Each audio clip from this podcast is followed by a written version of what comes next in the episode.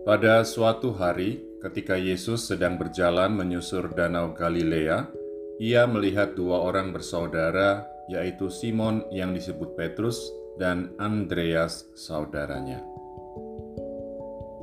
Teman-teman yang dikasihi Tuhan, itu tadi satu kalimat cuplikan dari kisah pemanggilan murid-murid Yesus yang pertama menurut Injil Matius.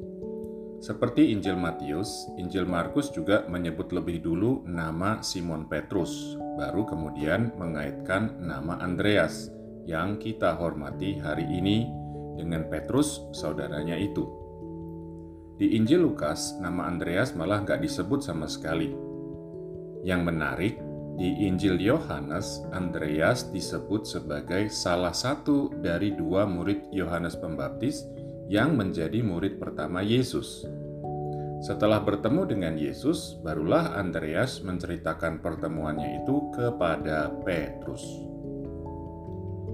Teman-teman yang diberkati Tuhan, alih-alih cerita yang nggak seragam itu, kayaknya gereja menerima tradisi yang mengatakan Andreas sebagai rasul yang pertama.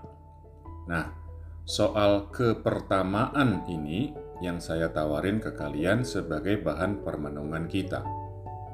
Kalau kita ngomong pertama, biasanya itu mengandaikan paling nggak ada yang kedua, atau malah ada juga yang ketiga dan seterusnya. Meskipun dalam situasi tertentu, kita pasti pernah dengar juga sebutan pertama dan terakhir. Mantereman yang disayangi Tuhan, Andreas sebagai rasul yang pertama, sejauh saya tahu, nggak banyak informasinya dalam kitab suci. Yang pertama, tadi udah kita singgung dicatat oleh Yohanes dalam Injilnya. Selain ngasih tahu Petrus, habis itu Andreas juga ngasih tahu Filipus tentang Yesus. Next, kalau kalian ingat kisah mujizat pergandaan roti yang bermula dari lima roti dan dua ikan, nah Andreas ini yang jadi kayak pencari bakat. Dia yang menemukan anak kecil yang punya roti dan ikan itu dan mengenalkannya kepada Yesus. Teman-teman kekasih Allah, yang mau saya bilang soal kepertamaan Andreas adalah bahwa dia bukanlah yang pertama dan terakhir.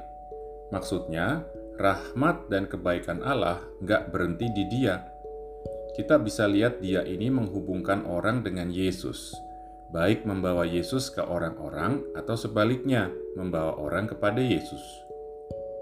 Keterhubungan itu kemudian menghasilkan hal-hal yang besar, menghadirkan rahmat-rahmat yang lebih besar. Teman sahabat Yesus, yuk belajar dan berusaha jadi penyalur berkat. Gak jadi yang pertama gak apa-apa sih, tapi please, jangan jadi yang terakhir. Jangan sampai rahmat Tuhan berhenti di kalian. Yuk, sebisa kita berusaha menghubungkan Tuhan dengan sesama, sesama dengan Tuhan. Sekali lagi, jangan jadi yang terakhir ya.